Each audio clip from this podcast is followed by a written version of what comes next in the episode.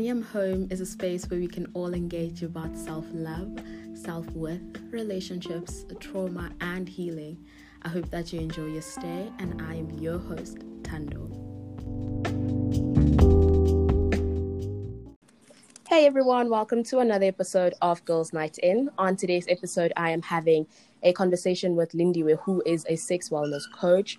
I just want to disrupt some narratives surrounding sexual health, because for most part of my childhood, I grew up without knowing the fundamentals of sexual health. And it wasn't until I was in university when a group of healthcare workers gave us a talk about sexual health. And even then, I was very overwhelmed, because all I knew was boys are bad and I should stay away from them. And I came from a very conservative background and grew up in a Catholic school for girls. So these conversations were always taboo. And this is why I just want to spend the next couple of minutes just talking to Lindiwe about vital pieces of information that are essential to know as a young woman. Hello, Lindiwe. How are you? Awesome. Thank you for having me.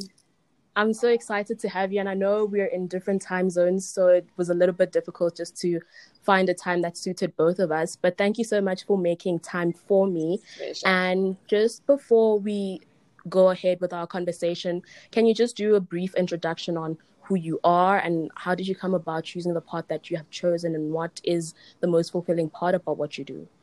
Okay, so I am a sexual wellness coach, a certified sexual wellness coach, as well as a content creator.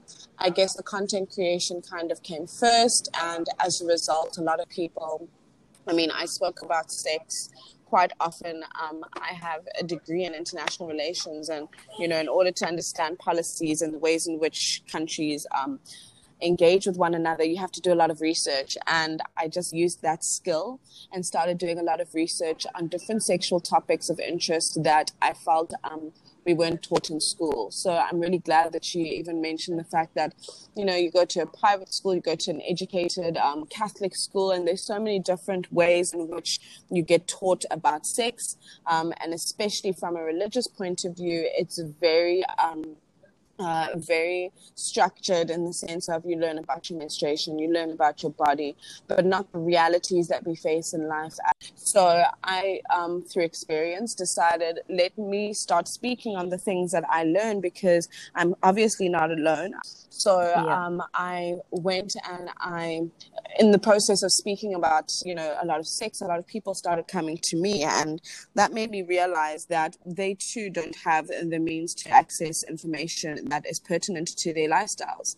So because a lot of people trusted me, I thought, okay, how do I structure this? I'm not a health practitioner. So because people already trust me, how do I give myself a bit of credibility? And that's when I went and did the coaching course that focuses on sexual wellness. So I think the most fulfilling thing about the job that I do is the knowledge that I gain for myself. But on top of that, I think, the fact that people even reach out to me is enough to show that there's a lack of information generally, but the fact that they come back to me afterwards, and after we've had our sessions, and they say, oh my gosh, I can see the difference, or I'm feeling a lot better about myself.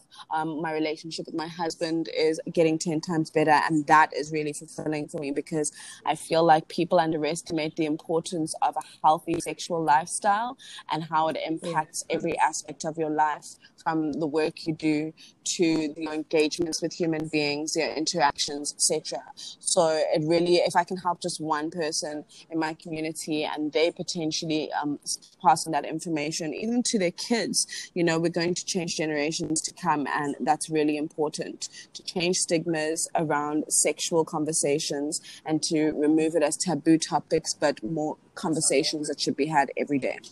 The most important thing is how people are receiving the information that you give to them, because you can do all this teaching, but if people are not receiving it as it's meant to be received, then it governs your work futile. And so there's a need for these conversations to happen.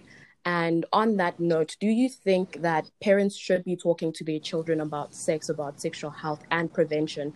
Because if you come from an African background, especially, there are keywords for literally everything, from periods to sex to genitals. Why is it such a taboo topic in the African household? Well, I think, you know, traditionally, sex has always been for procreation. I mean, if you go according to the Bible, a man and woman comes together under the confines of a marriage and they make babies. And from generation to generation, that has been passed down. And traditionally, especially in the African home, that a lot of religion influences the ways in which you engage with other human beings, but mostly how you raise your children. And because you are obviously very influenced by the ways in which your parents raise you, you continue to do the same with your kids. And it's just kind of been a repetitive cycle. However, I think in today's world, we are realizing that sex has been used and is continued to be used for as a means of pleasure. And that means the narrative is kind of changing. And as a result, people are having sex a lot younger because it's not as scary anymore. There's a lot more access to it.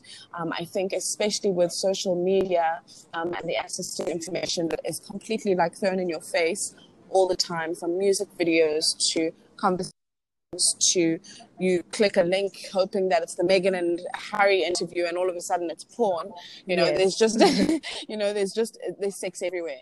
And I think as a result, because we have to move with the times and ensure that we are protecting our kids, it's very important for parents for the conversation to start at home, because especially because of the dangers of the internet, there's so much information that is misinformation. And when kids have that information and sex is seen as such a taboo, they won't go and correct it because you're not supposed to be talking about sex. Or you'll go and correct it with your friends who also don't have necessarily the correct information, because where are they learning it? So the conversation really needs to start at home. I think it's imperative that it starts at home. And someone asked me to do a YouTube video on when the right time is to have a conversation with your children. And I asked my mama, because I was just like, I don't have children, you know, I wouldn't even really know. Yes. But she said the moment they start to be inquisitive, the moment they start to say, oh, what's that? Oh, mommy, his vagina looks different to mine. And then you explain, no, he doesn't have a vagina, you know? And that's when you start to, and I think it's also very important to name the body parts biologically, because yes. The moment you start to give them nicknames or keywords, you run the risk of a child potentially not knowing how to express themselves should something be wrong.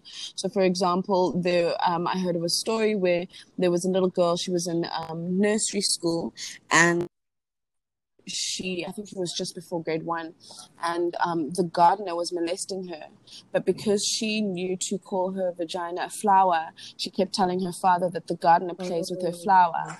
And, you know, obviously as a father, you just think, oh, okay, yeah, that's what gardeners do, you know. But it turns out that she was consistently getting molested by this gardener, and no one knew, even though she was actually speaking up. So when children have the confidence and the courage to speak about things that could potentially be affecting them, but they don't necessarily have the right vocab to vocalize that, there's a problem. And and that's why I think it's really important that we are calling our body parts by what they are, but also not sexualizing them, because the moment you sexualize a vagina, yes, it is used for the act of sex, but it can also then be used as a weapon. It can also be used as a form of exchange, and that doesn't necessarily always have to be the case.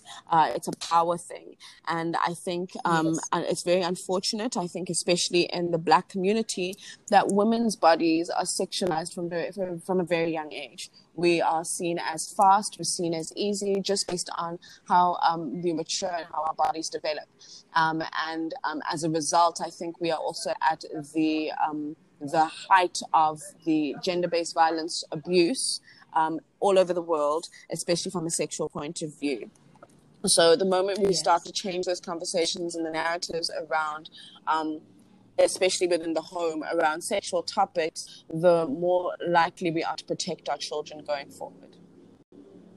Yes, and it's so imperative that these conversations start at home, because then you're more confident in talking to the people that you're close to about what is happening in your day-to-day life and whenever anything occurs that's out of, you know, the norm, you're able to bring it up without being afraid of being shamed for it, or without being questioned if, is that exactly what happened? And so just creating individuals that are very confident in talking about these conversations and being very open and vulnerable with these conversations. And also I was looking at my age mates. We are at an age where a lot of my age mates are engaging in sexual activities, and most of them are starting families, most of them are getting married. But when you ask questions around sex and around prevention, most of them don't even know where to start. And now you're bringing back home a baby, but your parents have this idea that you know nothing about procreation, you know nothing about that. So let's talk about how us not engaging in these conversations ultimately leads to cases of sexual assault.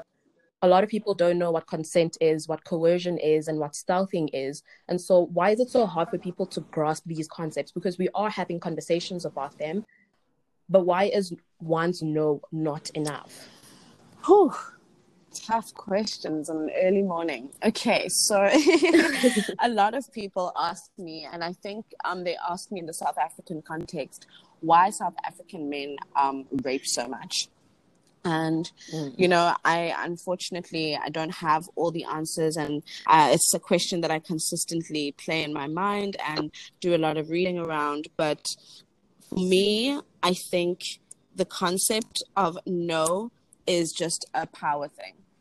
It's like, and during apartheid, the black man was emasculated, and the only place that he felt he could exert power or show some sense of power was in the home. And that, I think, has obviously led to, you know, gender roles where men are seen as more powerful than women, not only physically, but in mind, in the workspace. And it just shows just, you know, the differences in something small, like, you know, how much women get paid.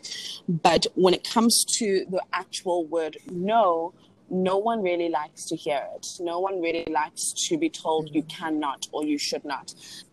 You know, kind of understanding where you fit into different spaces, you want to try and exert that power in every way that you can. And I think as much as men are being told, and we are having these conversations, and we are saying, yes, this is what stealthing is, this is what rape constitutes, this is why, even if she's not saying no, these are the different various ways that you can identify that she doesn't want it. And let's not even limit it to women, men too are also getting sexually abused. It literally is just a power struggle. And I think the moment we start to, and it comes from self-esteem as well, insecurities, the moment we start to have conversations around sex that, and not only sex, I think, you know, so many different things are conversations with your child where you are, showing them that they belong, showing them that it's okay to not fit into certain spaces because you are perfect where you are. And, you know, words of affirmation are so important because it definitely builds on your confidence, and it allows you to hear the word no. It allows you to say, okay, when I've been told I can't do this, I shouldn't do this, it's not a reflection of my lacking.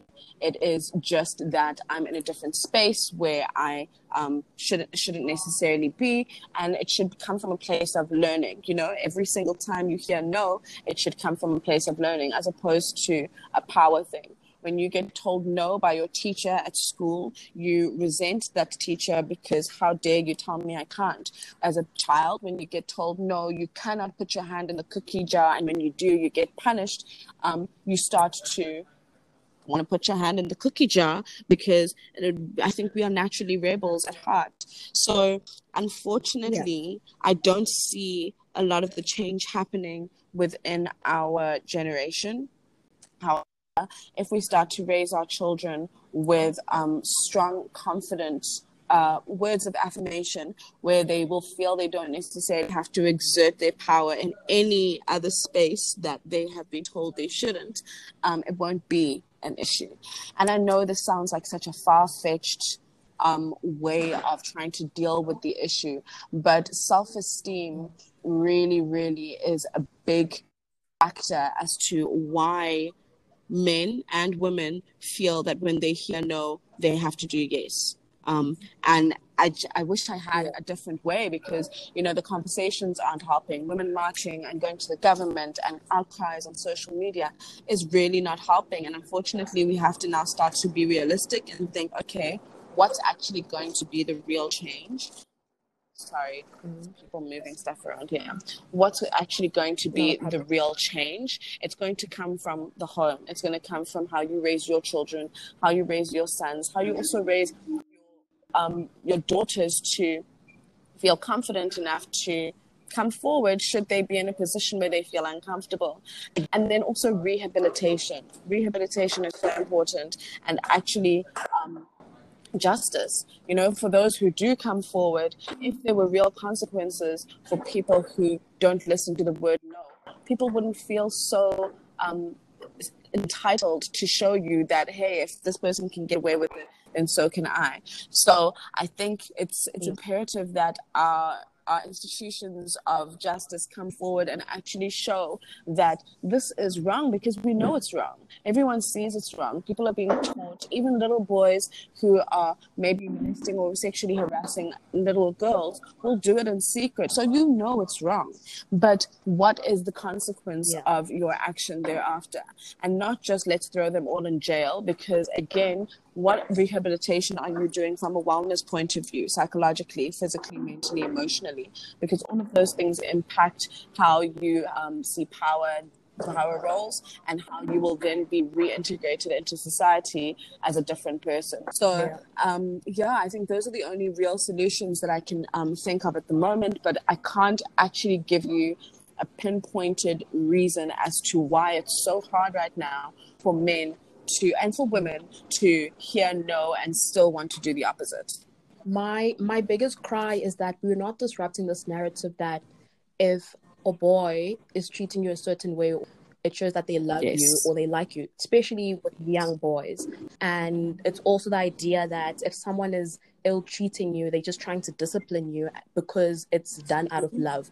And so just starting from when they're young to say, no is a complete sentence. And so I think just raising boys and girls to understand these concepts is very key. So it's going to take a while, but I think conversations like this, podcasts like this, will start to introduce different views, different thoughts, different ways of living, even in those who are stuck in their ways and they may potentially reconsider. So it's still better than nothing. And whilst we are on that topic of unplanned pregnancies, I've noticed a lot of my age mates don't know the types of contraceptives that are available, especially men. And I think when you are at a point where you're engaging with someone sexually, you should learn about contraceptives that are available for both parties. So what are your top 3 contraceptives? Okay. Within the confines of a relationship, I would say family planning is a big thing that should consistently run through all kinds of sexual engagement. So family planning, for those that don't know, is regulating your period, when and seeing when you're ovulating, seeing when you're not. If we're being realistic, a lot of people do like to have sex without condoms. And if you are in a relationship and it's long term and you may not necessarily want to have children, but you still want to enjoy your pleasure to its full potential, family planning can be a good idea. It's not 100%. So I would say family planning on top of any other contraceptive should be done anyway. And this goes for the women as well, because when you are able to regulate your periods, you're also able to identify things that could be wrong with your body, things you could potentially be getting sick versus when you're just ovulating, etc. So you need to be able to identify different things around your menstruation, because that will assist in understanding your body more, and therefore also having a lot safer sex. On top of that, I think with contraceptives it's a bit tricky, because I've done a whole episode on the different types of contraceptives, and I feel like the moment you are dependent on something to be inserted, ingested, you obviously run the risk of potentially rejecting it, your body potentially rejecting it. And when I was on the injection, I had really bad water retention, and I just thought, hey, I'm putting on some weight, I'm looking sexy, I'm looking good, and it started causing swelling, it started affecting my health, and I had absolutely no idea that it was the contraceptive until I ended up in hospital for something completely outside of it. But when the doctor started saying, why do you have so much water in your body, I was just like, I don't even notice that. Surely that's a good thing, that means I'm healthy. And he was like, no, it's causing this, it's causing that. I was just like, okay, people don't even know that weight is a potential factor. So I find contraceptives very tricky. Obviously, condoms, I can't reiterate it enough. And one thing that I've also realized when it comes to condoms is that people don't know that they potentially have an allergy to latex. So I've got an allergy to latex, and I struggled for a very long time finding condoms that were latex free, until eventually, because I have an open conversation with my mom, she was able to find that 6 stores sell a certain brand that is made of goat skin. But now we have, things like skin condoms, which have realized that there's a gap, and they need to fill that gap. And now they have non-latex condoms, still with the pleasure of being able to, feel everything. So I think, 1, yes, family planning. 2, condoms. Maybe I should swap them around. Condoms, then family planning. And then the last one I would say would be the pill. And the reason I choose the pill is because it's known to regulate your hormones. I was on the pill from the age of 14, and not because I was sexually active, but for, just the regulation of my periods, to assist with period pains, to assist with the migraines that I was also getting, and as a result of my periods. And this really did assist. It really did help me from a contraceptive point of view in terms of what it's actually used for. I don't know if it worked or not, because I still engaged in sex using condoms. So, but it has been known that people can still get pregnant on any contraceptive, to be quite honest. So I would say the pill. And then the last, I know you didn't ask me for 4, but I want to mention copper balls, because this is something that can be inserted into you. And copper is, it neutralizes your pH. I don't want to use the wrong words right now, but it is in my... Doesn't it make the environment acidic? So like it sperm can penetrate, and then you're less likely to get pregnant. And I think because it's copper balls or copper IUDs, things are a little safer. It's also just below the entrance of your cervix, so it's not necessarily like the what's the one that they put in your arm, the chip. The patch, I think, is okay because it's not really invasive. It's on your skin. The moment you could potentially be losing things in your fallopian tubes, or, losing it because you've lost weight in your arm. Now they have to dig it out. There's just so many other consequences to using certain contraceptives that I don't necessarily agree on. Yeah. You shouldn't be harming your body to that extent just to ensure that you are not having children. So, I think, obviously have sex with a trusted partner. The moment it's someone who is irregular or someone that you have just met, because we're not going to shame people who have sex casually. You need to use condoms. You need to use condoms and be very aware of where you are at on your period. That could potentially help. That I think people should be aware of the fact that aside of condoms, contraceptives don't necessarily protect you from STDs, and they're not even 100% in preventing pregnancies. So with that, are you pro-life or are you pro-choice? And how do you think religion affects the choices we make in relation to this? So this is the first time that I'm actually speaking about it, but I had an abortion. And I was 20 years old. Yeah. At the time, I was a leader at church, or I had just finished being a leader at church, and I had just lost my virginity. And I was just like, oh my gosh, I like the shame, I couldn't. And because I was so pro-life at the time, I was just like, we don't believe in abortions. That's not what we're supposed to do. I was like, that is not going to happen for me. I'm not doing that. Until my partner, and we had broken up at the time, said no, that wasn't his child. So now I thought of the shame of raising a child in one the most comfortable financial environment, two, alone, and not to say that my family wouldn't have supported, but I think just having a partner, that support is really important. I don't think single mothers speak enough about just two salary households, one being able to sleep whilst the other takes care of the baby, things like that. And that really, really does assist in how you raise your child and the struggles that they may potentially experience as a result of. So the shame that was attached to, just the kind of life that I wanted my child to have far outweighed what I thought I was told at church, which also kind of made me feel like, religion is a way to kind of guide you, and the institution of the church is the way to stifle you. The moment you are seen as pregnant and you don't have even a partner, you're shunned. And I think that comes a lot from the religious view of, do not fornicate prior to being married, because, it's not allowed. So unfortunately, religion, as much as I do believe that it is a good way to kind of guide in terms of, the basis of the 10 commandments and treating, how you treat your neighbor, how you, engage.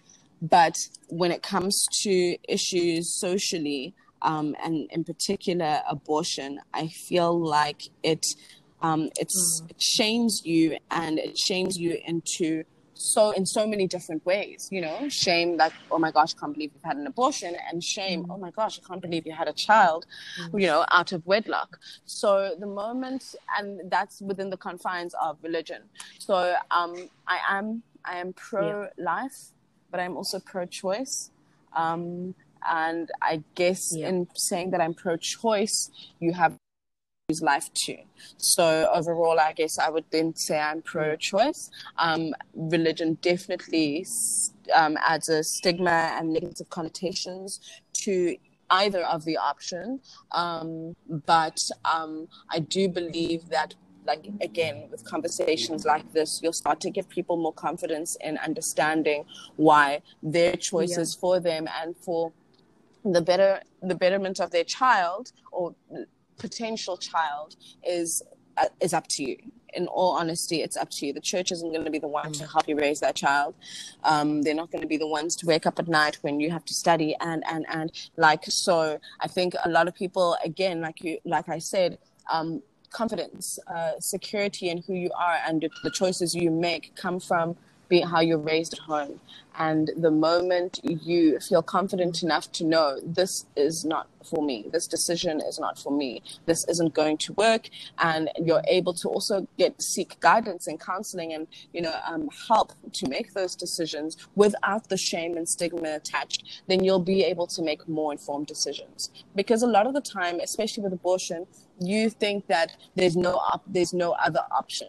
But because no one has given you the realities of what your options could be, and where do you get that information? And again, that is why I started my YouTube channel, because I realized that I was experiencing so much in life that I was not taught in my private school education. What's the point of spending all that money if I still have so much that I don't know when it comes to how I should live life? And that's where my channel comes in, where I feel like, when you start to get access to this information and realize that there's people out there like me who have been through so many different things, but have come out, on top, and feel like I have a relatively healthy viewpoint on life, then you're more likely to also make better informed decisions.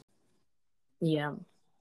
And I really appreciate you and so many other women that are able to share these experiences with us, because it's just so comforting to know that a lot of the people who are also experiencing the same things aren't going through it alone. as much as you might think that no one has ever gone through what you're going through, there are so many people that are going through the same thing. And that's why I started this platform, to show people that you're not alone. As much as I don't know you, you're probably miles away from where I am, but we are experiencing the same thing. And so it's important for us to create the safe space for us to be able to speak about these things. And my first episode was about releasing toxic shame. And so this would fall under that, where you say you have a child out of wedlock, or you have an abortion, either or, you were shamed for it. And so we have to understand how to be there for other people, but most importantly, how to be there for ourselves. And I was Catholic for a good part of my life, and some teachings from the classes I went to were based on the idea that contraceptives are a way of going against God's will. So by virtue of that alone, I was forced into being pro-life, but then I've since grown into understanding the importance of being ready. So there's no use in bringing a child into this world that you cannot take care of. And often we burden other people, like our parents, when we're not ready for the child, and now they have to take care of an extra child. And so I think that a lot of the times it lies with you and where you are at that point in time. So I could be pro-life, I could 100%. Be pro-choice, depending on where I am in that period of my life. And so it's either you use contraceptives or you abstain, or whatever decision that you make, just be comfortable with the like the way forward. And that comes to being sure of yourself. Yes, definitely. And also having a very good support structure and people that you can talk to, even if it's just one person that you can talk to and reach out to and get guidance from that person. And I think I just wanted to be that person who's the voice of so many other people and say, you can just listen to this podcast, and whatever you get from it, I hope that it finds you in the time that it needs to find you. A quick one that I had from the audience. Someone was asking, what is your take on using herbs and steaming for your vagina? Like, what's the real truth behind what it does for you? Okay, so I have tried 2 different yoni herbs. I don't know if I have tried it long enough to actually see a difference. The one I was using for, you know, well, I don't think I want to say I was using it for wetness, because I'm already like a waterfall. But I was using it to see if there were any identifiable changes in how wet I was and how much tighter my vagina felt, which apparently is one of the few of the benefits. The other time I used it to take out toxins from my body so that it could help with my skin. And on both occasions, I don't think that either of them actually did what they said they would do. And since, I mean, I've done I mean, some content around it on Instagram, and, you know, using yoni steaming, and heard that you shouldn't use plastic and blah, blah, blah, blah, blah. But I'm not really entirely sure that steaming with anything is good for you. I really believe that the same way we shouldn't use certain things to, like, intimate washes to wash our vagina, and we should really just be using soap. I believe that if you are going to steam with just plain water. And the reason, the benefits of steaming, even on your skin, not from an internal point of view, just, you know, when you are hovering over a bucket and, you know, steaming for your face, it opens up your pores, it cleanses, and I think you can get the exact same benefits when you are doing it from a yoni perspective. However, I also do believe that your vagina naturally cleans itself. You know, it naturally does what it's supposed to do, provided you are eating healthy and drinking a lot of water. So you shouldn't even necessarily need to go the route of steaming.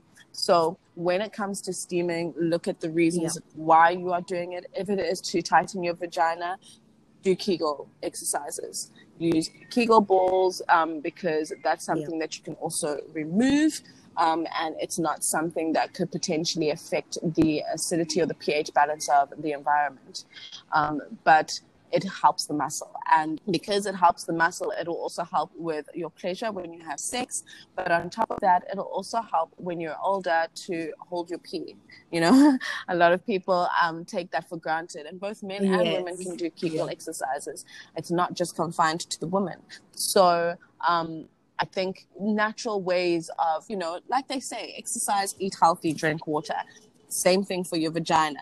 Exercise it, drink water, and eat healthily, and you will get good results. If there is something particularly that is affecting you, like you may feel like you have a fishy smell. Women have natural odor, and that is perfectly okay.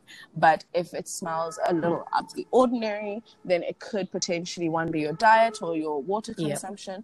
And even if those things are implemented and you're still going through something, I would suggest seeing a gynecologist, because it could potentially mean that you are sick.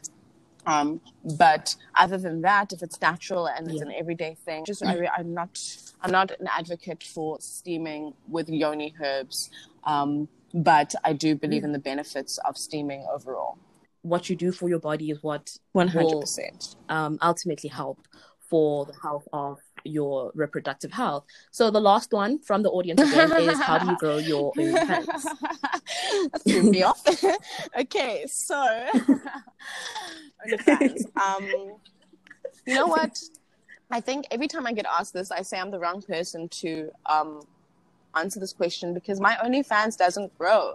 It literally has, I've gotten a certain amount of followers and it has stuck there. It fluctuates, I mean, between 3 or 5 people at a time, because people are fickle. What they like today, they won't like tomorrow. What they want to pay for today, they won't pay for tomorrow. So key things, have a niche, have something that makes you authentic, that makes you stand out from other OnlyFans content creators. A lot of girls are just, playing with toys and putting it on the internet and putting it on Twitter and Instagram for you to see snippets and then saying, hey, come see the full video. I love to dance. I think that's when I feel my most sexy, when I'm dancing and when I'm clean, when I've just showered. So a lot of my content is around that, when I'm getting ready, when I'm, just like being me. And I think people feel like, because I'm kind of like the girl next door, it feels like they're watching their girlfriend getting ready. It's appealing to them. I obviously do step it up, and I'm not going to say that I'm just vanilla. And sometimes I take it a little bit more, further, and I'm a bit more risque, and I might use toys, but I don't really like toys. Like, I really don't like toys. If I could explain that, if I could say that in another language, I would. Because I just feel like phallic objects aren't the real thing. I'm a very intimate, like to feel body-to-body type person. I feed off energy. But what I've realized is that when someone's watching me, I perform better. So if I need to record content, I'll have someone in the room watching me play with myself. So I would say have a niche, be consistent. Even if you say you're only going to post twice a week, make sure that you post twice a week. It's not as frequent as people would like to see, but think of it like social media, like Instagram. How often do you post on Instagram? You want to post on your stories almost every single day. So make it a way of life. Make it something that's comfortable. That will also keep things fresh, because things will be happening as they go. So you'll go to a new restaurant and you'll see a nice bathroom and there'll be lots and lots of space, and you'll suddenly feel, hey, this would make for a great, place to take a picture of my ass, and I'm feeling a bit sexy and I'm having some wine, and make the content authentic, and that will come from having that niche, and that will therefore obviously make sure that you are consistent in the content that you put out there. Last thing I would say is get some assistance. Like, there's no shame in having a manager. There's absolutely no shame in having a manager. And there's a lot of risky people out there. So do your research. But when it comes to having a manager, for example, I have one. Okay, I don't know if I have one right now, because he kind of got the ball rolling for me, because I was just too busy.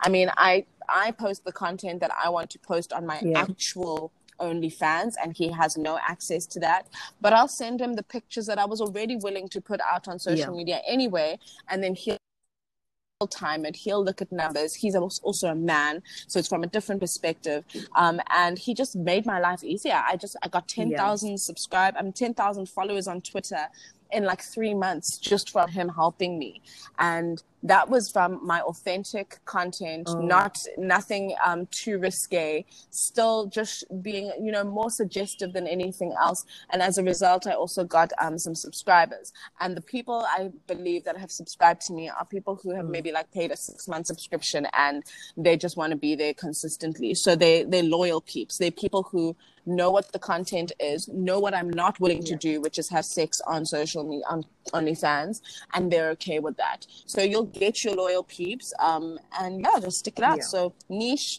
consistency, get some assistance. That applies to basically anything, like whatever you're trying to keep consistent with, whether it's posting on YouTube, anything. So discipline, consistency, management, and getting your niche. So I really had the best time talking to you, and I'm just really glad we finally got the time to have this conversation.